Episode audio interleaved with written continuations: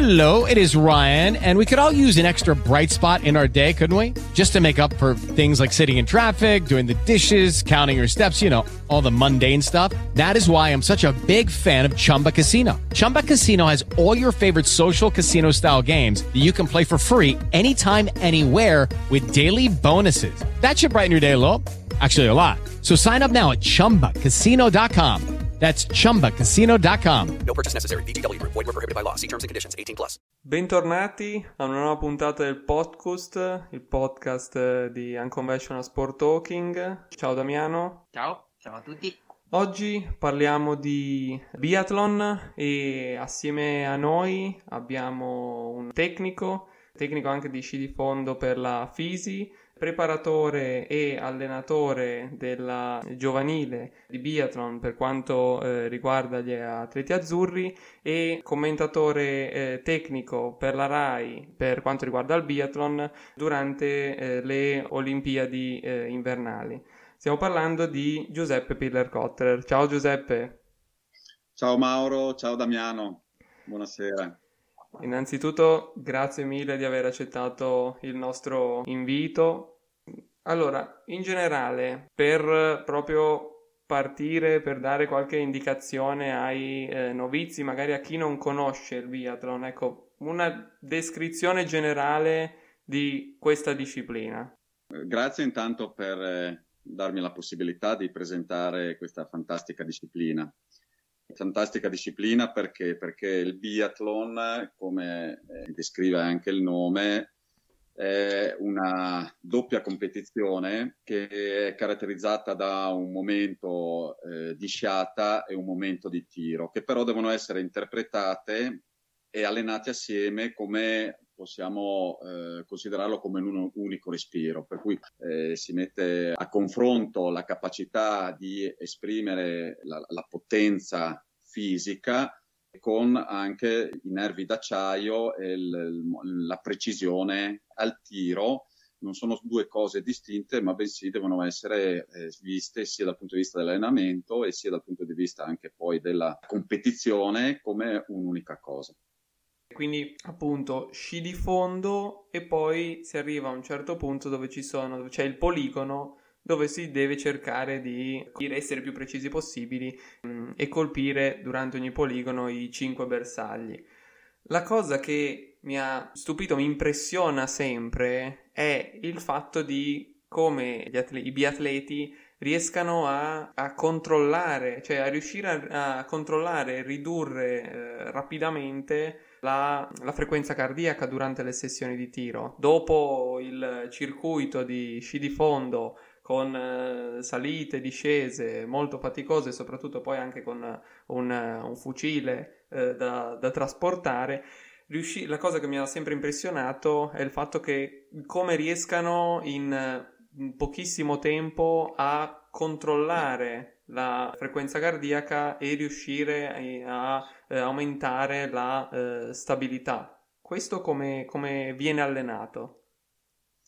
Allora, dici eh, giustamente uno dei fa- fattori limitanti, no, per così dire, per quanto riguarda il momento di tiro, è proprio questo, quindi la necessità di, in tempi rapidi di riuscire ad abbassare la frequenza cardiaca. Cosa in tempi rapidi perché? Perché comunque nel biathlon moderno, per così dire, no, eh, rispetto ai tempi in cui eh, correvo io, nel biathlon moderno c'è proprio la necessità di riuscire a rimanere il minor tempo possibile, possibile sulla piazzola di tira, perché la somma del tempo che viene considerata no, come eh, cronometraggio no, dalla partenza all'arrivo comprende anche quanto tempo tu ti fermi al, al momento di tiro. Quindi questo shooting time, eh, no, che chi segue anche eh, le gare, c'è abbastanza così attenzione su questo momento perché è anche abbastanza semplice da, da vedere è il tempo eh, necessario per le procedure specifiche che vengono attuate nella fase di tiro, che sono appoggio dei bastoncini una volta giunti sulla linea di tiro,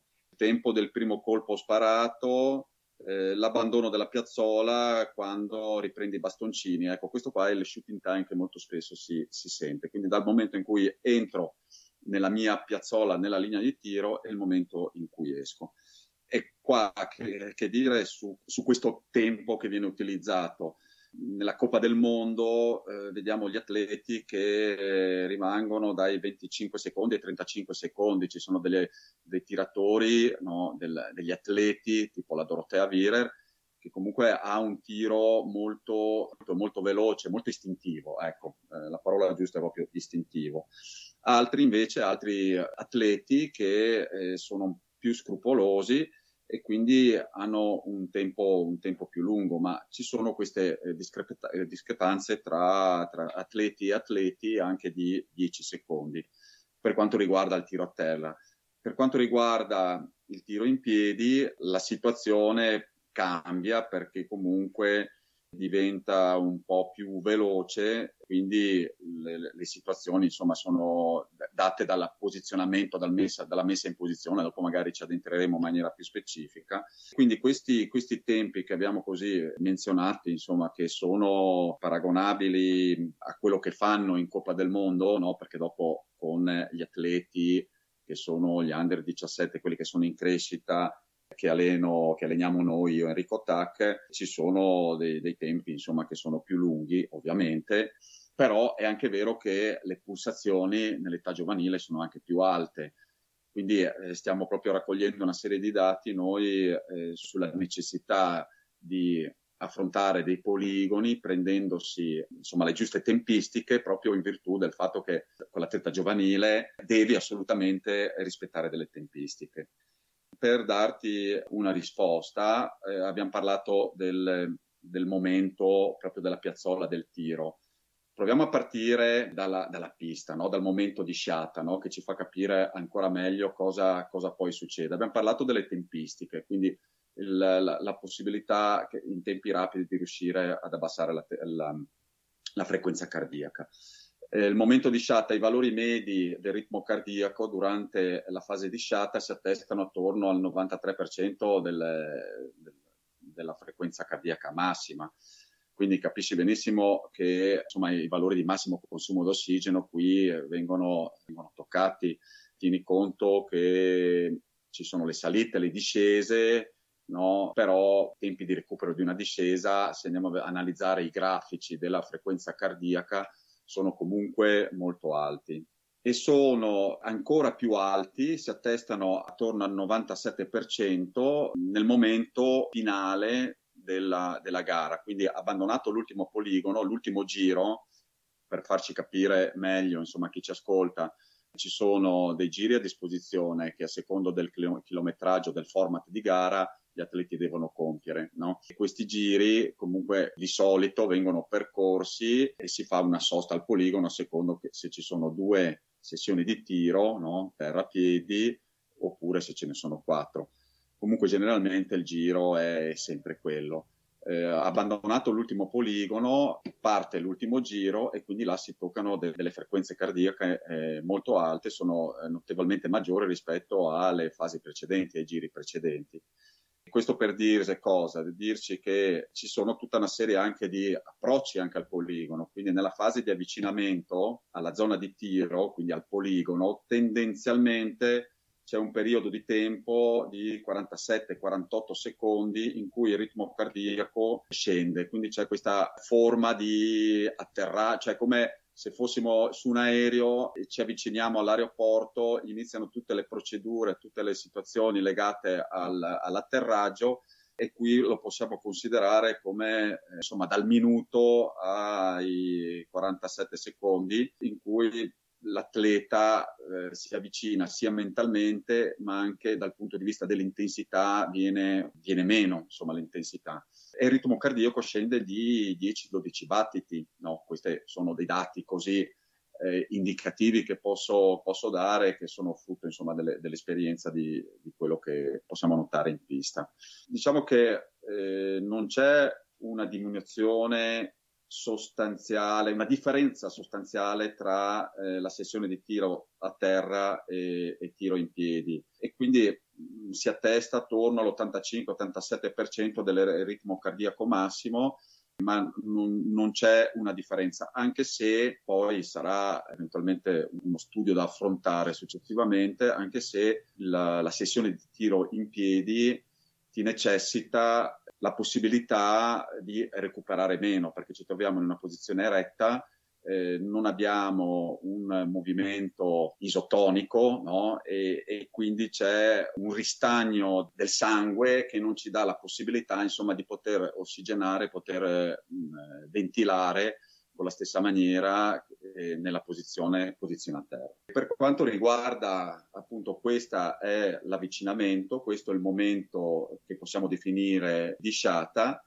eh, per quanto riguarda invece la posizione prona, no? quindi dalla, nella posizione a terra, possiamo fare queste, queste, considerazioni, perché il lasso di tempo richiesto per il tiro in posizione a terra è generalmente maggiore. No? Il ritmo cardiaco minimo che possiamo registrare in media è notevolmente inferiore nella serie di tiri in posizione a terra no? che in posizione prona eh, siamo attorno, si attesta attorno al 61% nella posizione a terra contro il 69 73% circa della frequenza massima nella posizione in piedi.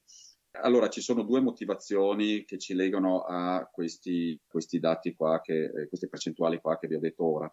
Il primo è da eh, stabilire tutte quelle, quelle, manovre che eh, prevedono il tiro a terra, che sono quelle di agganciare la cinghia, di mettersi giù bene in posizione, di eh, trovare una giusta eh, stabilità no, per quanto riguarda il tiro, perché diventa un tiro molto più preciso, perché dobbiamo colpire un bersaglio che ha un, dina- un diametro di eh, 4 cm e mezzo. Questa, questa situazione qua ci allunga un po' le tempistiche e, poi c'è una gestione anche data dal fatto che io mi trovo in una posizione sdraiata e quindi la frequenza cardiaca si abbassa in maniera più veloce.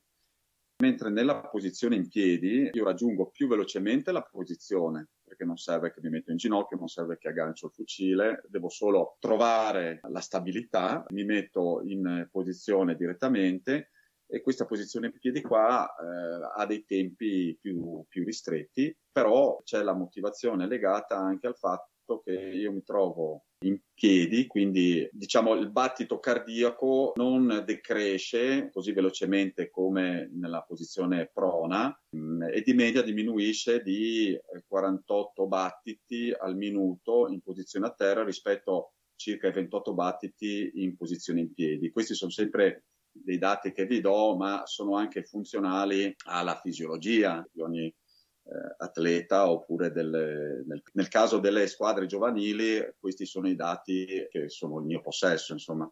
E nel caso di allenamenti di intensità specifici eh, proprio con la mia squadra giovanile si nota che l'intensità dell'esercizio prima del tiro in piedi ha maggiori ripercussioni rispetto al tiro a terra. Quindi facendo delle, delle, dei, dei lavori proprio eh, mirati con, eh, non so, del, degli incrementali oppure con de, dei lavori a soglia, con delle procedure di, di allenamento specifico, eh, si ripercuotono diciamo molto di più sul, sul tiro a piedi. Infatti quando gli atleti si avvicinano alla fase di tiro in piedi, generalmente gli si dà l'indicazione di diminuire l'intensità di sciata di più eh, di quando arrivano a sparare a terra. No? Queste sono le indicazioni tecniche da allenatore. Dopo, sai, la gara eh, ti, ti, mette nelle condizioni di eh, gestire anche un po' le tue sensazioni. Quindi eh, un periodo più lungo di minor sforzo si traduce in un minor stimolo della ventilazione, c'è un preciso rapporto tra frequenza cardiaca e ventilazione polmonare. Quindi la, la, frequenza cardiaca maggiore corrisponde a una ventilazione polmonare maggiore, ovviamente, che si potrebbe indagare sulla possibilità dell'interazione della posizione da piedi rispetto a quella a terra e quindi la, frequ- la frequenza cardiaca ha una risposta, una risposta diversa. Praticamente, cioè, appunto, sì, immaginavo che la, la situazione cambiasse effettivamente in base alla posizione. E immaginavo appunto che nel poligono in piedi ci fosse una difficoltà maggiore a eh, abbassare la frequenza cardiaca. Passiamo un attimo alla, alla, all'impatto della, cioè della parte sciata, perché io penso sempre a me piace, eh, piace sia lo sci di fondo che il biathlon, però penso che nel biathlon devono portare una carabina, cioè devono trasportare una, una carabina lungo tutto il percorso per più giri. Quanto, quanto, incide, cioè, quanto incide il peso, il trasporto del peso sul, eh, sulla sciata? Allora, il peso della carabina va da 3,6 kg a 4,1. Le carabine sono delle carabine che comunque vengono modificate da, dagli atleti, dai tecnici. C'è una giusta corrispondenza tra una carabina leggera, quindi che non ti zavori troppo durante la sciata, però anche eh, una carabina che sia bilanciata, che sia stabile nel momento in cui la utilizzi quando sei sul tiro.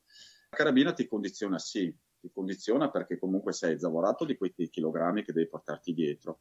Poi hai gli spallacci, c'hai diciamo una rigidità data da, dal, dalla cassa del fucile e dalla canna che ti, ti vincola ad avere innanzitutto una posizione un po' più flessa del busto, quindi rispetto a uno sciatore diciamo libero senza carabina, cioè come se tu avessi uno zaino sulle spalle, no? devi controbilanciare eh, cercando di proiettarti un po' in avanti. E, e, questo qua ti va a condizionare specialmente sulla sciata moderna in cui si sviluppa molto la potenza e quindi molto la spinta del gluteo, no? la catena posteriore, ecco, che viene, che viene interessata molto perché è responsabile dell'avanzamento. Eh, quindi tutta la parte dietro, gluteo, medio gluteo, gli ischiocurali e eh, via con questa, eh, diciamo, eh, questa difficoltà di riuscire a aprire l'angolo busto-bacino viene un po' compromessa. No? Ci sono atleti che comunque riescono e sono in grado di riuscire a esprimere una bella sciata, no? per così dire, molto più alta, anche con eh, carabina. Vedi, eh, Fio Maillet è uno dei massimi interpreti di, questa, di, di questo tipo di sciata, è bellissimo vederlo, molto sull'avampiedi, quindi molto proiettato in avanti con un asse che va a scaricarsi diciamo molto sui bastoncini, quindi un bel utilizzo anche sulla parte alta, no? quindi eh, le quattro ruote motrici no? che vengono usate con lo sci di fondo, quindi non solo la parte bassa, come avevamo detto adesso, eh, del, di una gamba che spinge, ma anche l'intervento del core, l'intervento del tronco nel riuscire a produrre, a produrre le spinte. Ci sono diversi studi eh, per quanto riguarda anche lo sci di fondo e il biathlon e quindi in letteratura troviamo diverse cose. Ci sono anche delle comparazioni in cui si tratta l'aspetto dello sci di fondo in cui si, si utilizza, si toccano diciamo eh, con più facilità i valori massimi assoluti di consumo d'ossigeno rispetto al biathlon però qua forse io la reputo sul fatto che comunque tu hai a disposizione questo chilometraggio, devi eh, fermarti e pensare anche al momento del tiro. C'è una fase di avvicinamento che abbiamo considerato, considerato adesso, insomma, che è un minuto a seconda di come è posizionato il poligono, che può essere insomma più o meno lungo, in cui devi mollare, no? Devi ripartire da una frequenza cardiaca di 120-130 battiti nel momento in cui abbandoni la piazzola di tiro, più o meno siamo lì dai 150, dai, secondo, non ho parlato di battiti perché è talmente soggettiva la cosa che eh, diventa anche fuorviante, no?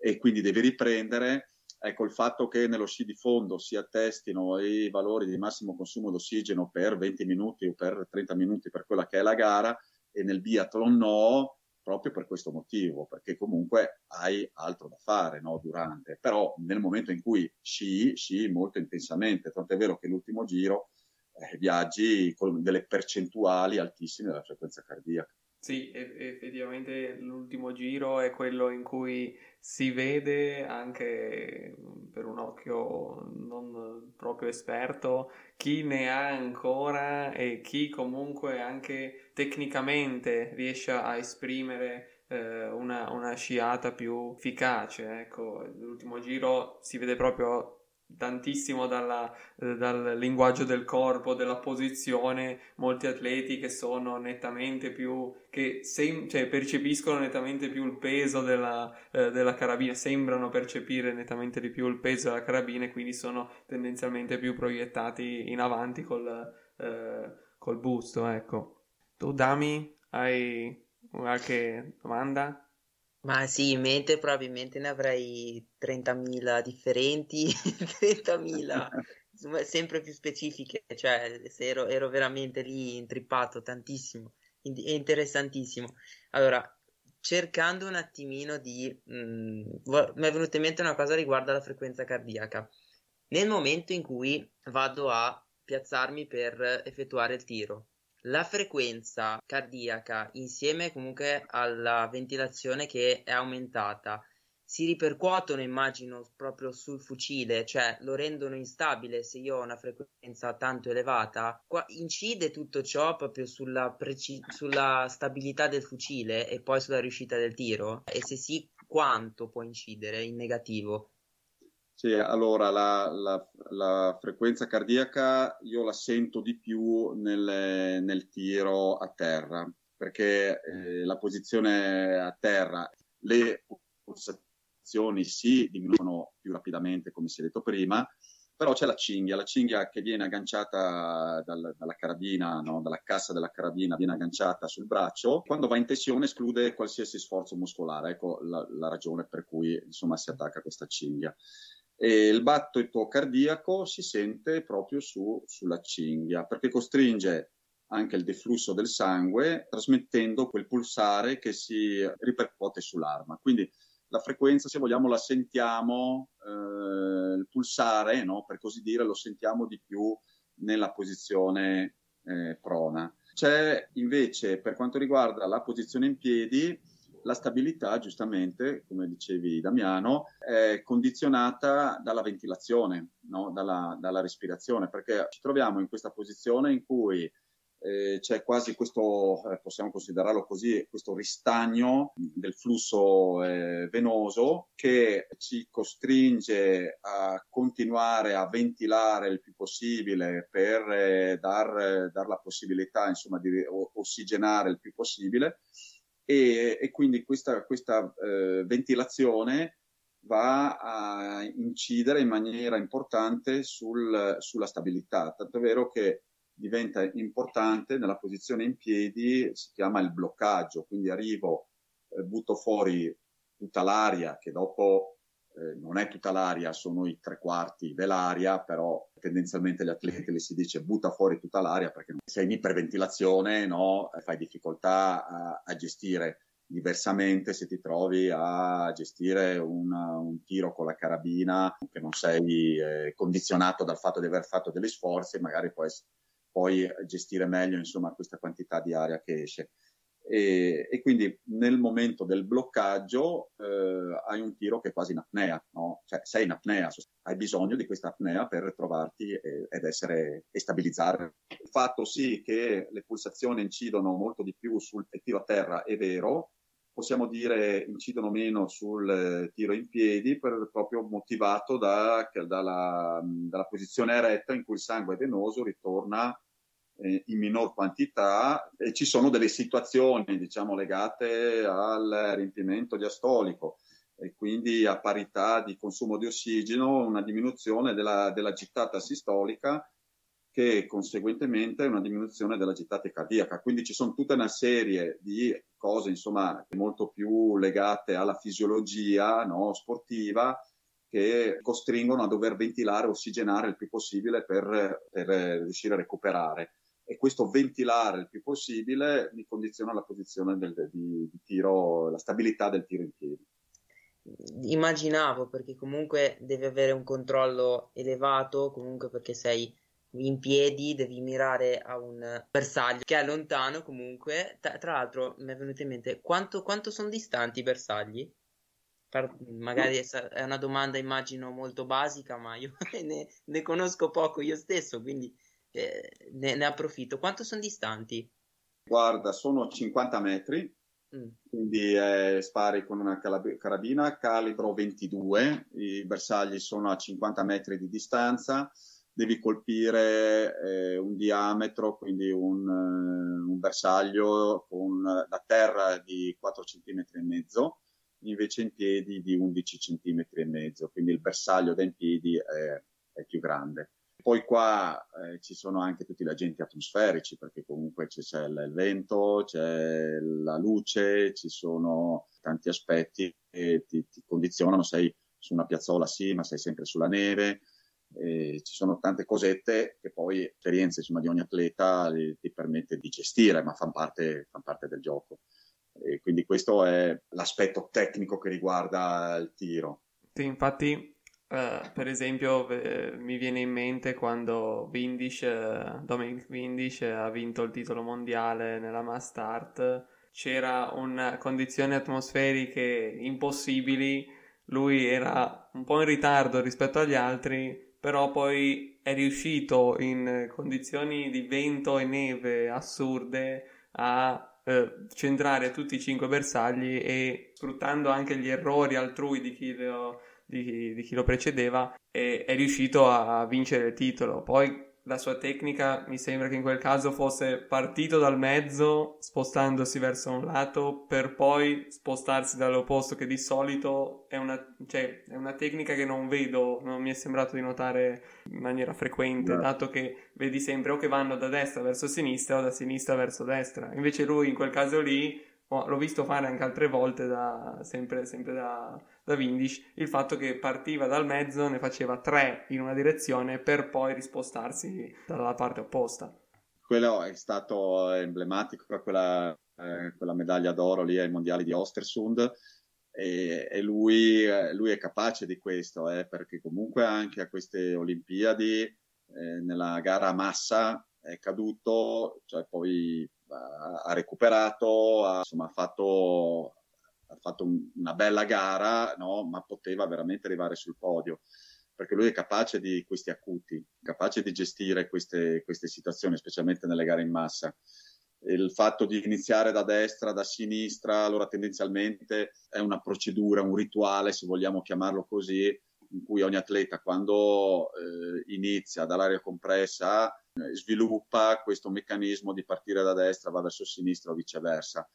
Tendenzialmente se bisogna dargli delle indicazioni le fai partire da destra, andare a sinistra perché nel momento in cui spingi l'otturatore, quindi caricando, quindi apri l'otturatore e lo tiri verso di te, col pollice poi vai a spingerlo e a inserire il colpo nella canna, ecco questo movimento di spinta ti sposta un po' verso sinistra, no? quindi partendo da destra ti dà così una, una situazione favorevole. Non è così eh, perseguita, diciamo, questa, questa, logica qua, perché ci sono altrettanti tiratori molto bravi che partono da sinistra e, e vengono verso destra. Ecco, lui in effetti ha questa, questo tiro che ce l'hanno, cioè nella storia abbiamo visto non tanti atleti che iniziano dal centro. Probabilmente mh, il fatto di posizionarti al centro del, della piazzola, al centro del tappeto e quindi trovarti già in eh, puntamento, in punteria sul, eh, sul, bersaglio di mezzo, ti agevola il fatto che se no dovresti andare a, a comandare un po' troppo con un'azione di, di, forza, a seguire con la mano e portarti sul bersaglio di sinistra piuttosto che quello di destra. Sì, forse è, eh, ti porta subito un vantaggio nella prima parte il fatto che tu sei già puntato verso il centro, però poi forse il fatto che una volta che, mentre nel tiro classico, chiamiamolo classico, da sinistra verso destra o viceversa, il ritmo e lo spostamento sono eh, diciamo costanti. Invece in quel caso lì nel caso di Windish partendo dal centro e poi spostandosi a un certo punto devi fare un movimento inverso e tornare dalla direzione opposta che questo magari può eh, incidere su, sul tuo ritmo di tiro ecco sì, eh, sì, può incidere sul ritmo di tiro sicuramente c'è una un, forse una posizione una messa nuovamente in posizione dopo il terzo colpo, perché se dal centro vai verso destra devi riportarti totalmente a sinistra. Quindi questa, questa situazione qua, gli altri, gli altri due colpi, eh, probabilmente devi rimetterti a resettare di, nuovamente la posizione. Sono delle caratteristiche anche che hanno eh, gli atleti d'elite, questa, eh, perché gestire un poligono eh, tenendo conto, conto della variabilità è una cosa tipica dell'atleta, perché tendenzialmente quando specialmente gli atleti che crescono, come quelli insomma, che alleniamo noi, se vuoi metterli in difficoltà, li crei delle situazioni in cui devono interrompere la, la, la sequenza del tiro. No? Quindi questa stabilità che loro acquisiscono nel momento in cui vai a demolirla, li tiri via da quel rituale. No? e che, di cui hanno bisogno, no? ma perché sono in crescita e perché hanno bisogno di crescere e stabilizzarla in quella maniera. Quando diventano maturi? Diventano maturi quando vedono che comunque non ci sono sul colpo, che lo ricostruiscono, che si rimettono, fanno un altro respiro, ricostruiscono tutta la, la, la situazione, eccetera, oppure eh, c'è vento, c'è insomma degli agenti atmosferici, quindi sono capaci di eh, riprendere da da, da metà tiro, insomma, dopo, due, dopo aver sparato due o tre bersagli, eh, sono anche capaci di fermarsi, andare sotto ritmo e poi riprendere, riprendere il ritmo. Questa è una cosa tipica dei, degli atleti d'elite.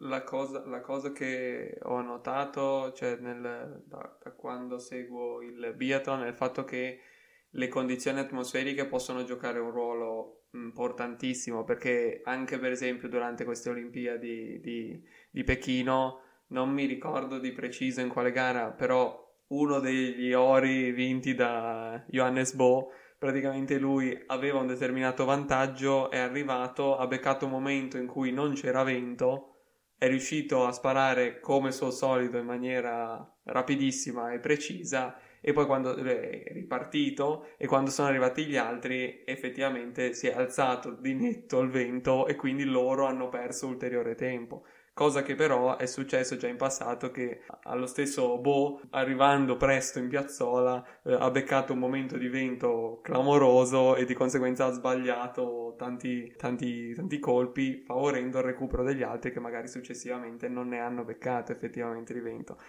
Quindi questa è una cosa che ehm, ho, ho, notato, che la condizione atmosferica, soprattutto il vento, incidono, incidono tantissimo. È proprio, proprio, il momento in cui arrivi, eh, devi essere anche fortunato nel non beccare vento. Sì, è, è, è, quello legato anche alla, alla velocità, no? perché prima abbiamo parlato un po' e, e si parla molto adesso in televisione eh, del shooting time, eh, di questo momento che riguarda la, la velocità no, del, del, tiro. Il, il, primo bersaglio vediamo che si, si, apre dai 12 ai 18 secondi in piedi, cioè sono, sono molto immediate no, le cose, dai 15 ai 22 secondi nella posizione a terra. Quindi queste, queste situazioni qua possono anche cambiare. Quindi se tu hai diciamo, un tiro molto istintivo, devi anche essere capace eh, di fermarti no? nell'evenienza, che non ci siano le condizioni e quindi aumentare questi, questo, questi tempi. Oppure eh, durante la serie di, di, tiro, quindi quando hai aperto col primo bersaglio, anche interrompere e ripartire da zero, come se tu fossi all'inizio, oppure arrivare sull'ultimo bersaglio, fare in modo che non sia l'ultimo bersaglio, perché mentalmente magari lo sai che quello ti può costare eh, un podio, ti può costare una medaglia e quindi diventa, eh, diventa l'ultimo rigore per eh, il rigorista che si trova lì ai mondiali e dice eh, l'esito della, di questa partita dipende da me, no? Quindi io sì, sono bravo, però eh, la porta diventa sempre più piccola, il portiere diventa sempre più grande e qua succede la stessa cosa, il bersaglio diventa sempre più piccolo e a te le gambe le senti sempre più deboli e sempre più che, che ti mancano. Esatto, se pensiamo che nel calcio parti da 11 metri e qua parti da 50, pensare che diventi ancora più piccolo un bersaglio di l'ultimo, l'ultimo tiro sarà in piedi, quindi ah, di 14 cm di diametro, se diventa ancora più piccolo quello, siamo a posto. Allora, siamo praticamente arrivati alla conclusione del tempo a disposizione. Ci sarebbero un'altra infinità di domande da, da fare. Potremmo anche farle in una, in una, futura seconda puntata relativa al biathlon se, se vorrai essere nuovamente nostro ospite all'interno del podcast. Beh, con, con, piacere, anzi le lasciamo le domande a chi si è avvicinato con eh, insomma, questa nostra chiacchierata e chi magari si è interessato e vuole sapere qualcosa di più.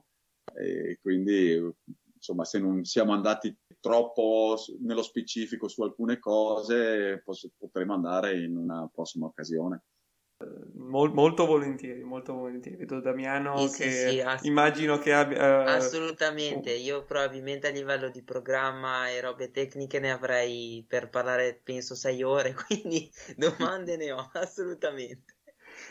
Allora dai, magari ci rimandiamo a una futura puntata. Cioè, hai un canale dove possono trovarti, Giuseppe, non so, tipo Instagram o altri canali social dove possono trovarti? No.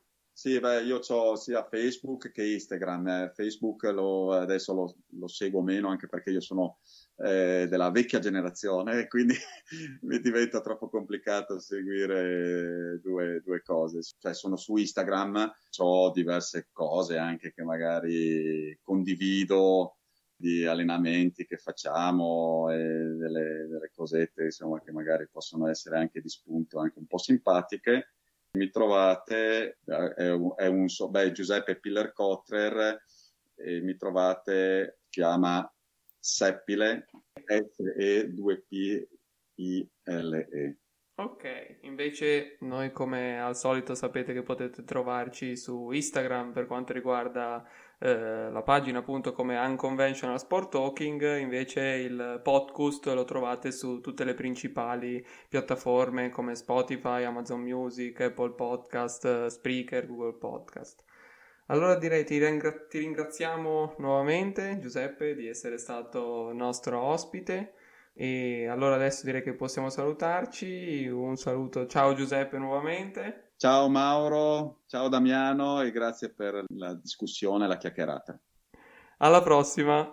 Hello, it is Ryan, and we could all use an extra bright spot in our day, couldn't we? Just to make up for things like sitting in traffic, doing the dishes, counting your steps, you know, all the mundane stuff. That is why I'm such a big fan of Chumba Casino. Chumba Casino has all your favorite social casino style games that you can play for free anytime, anywhere with daily bonuses. That should brighten your day a little.